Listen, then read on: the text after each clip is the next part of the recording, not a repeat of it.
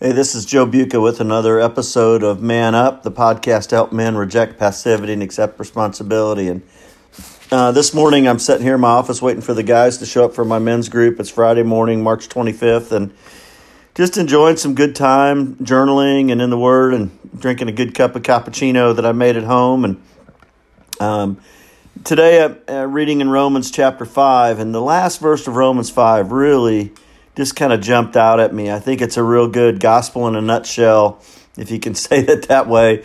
Uh, passage. It's uh, it's I'm reading out of the YouVersion, which is what I've been reading lately. Just trying to change up the version that I read out of. But Romans five twenty one says, "So just as sin ruled over all people and brought them to into death, brought them to death, now God's wonderful grace rules instead, giving us right standing with God and resulting in eternal life through Jesus Christ our Lord." And the phrase there that, that really stood out to me now God's wonderful grace rules instead. And what a great theme for the day. Today, I want God's wonderful grace to rule instead of all that could rule in my life.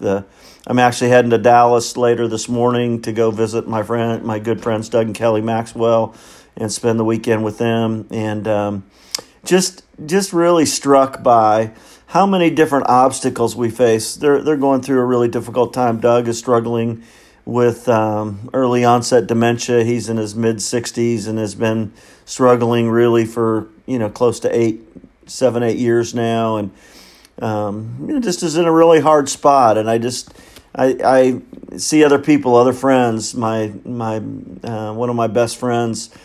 Reggie is struggling with um, brain cancer and just um, you know, just just going through some hard things. You know, he his memory and his ability to do things has been significantly limited and and I just think of all the things in our life, all the things that can rule, all the obstacles that can rule in our life, uh, difficult relationships. Um, actually, I had a great opportunity to go see um, uh, here Sid Bream. He was Atlanta Braves. He, he uh, scored the the winning run that put them in the in the World Series. Um, um, gosh, three four decades ago in the '90s, and uh, um, took my grandson Chase and just you know Sid shared the gospel and and um, it was just um, interesting to sit there with Chase and wonder what Chase and we, we were able to talk about it afterwards and just you know what he got out of it. I mean, Sid's message was um, give, give God the best. And, uh,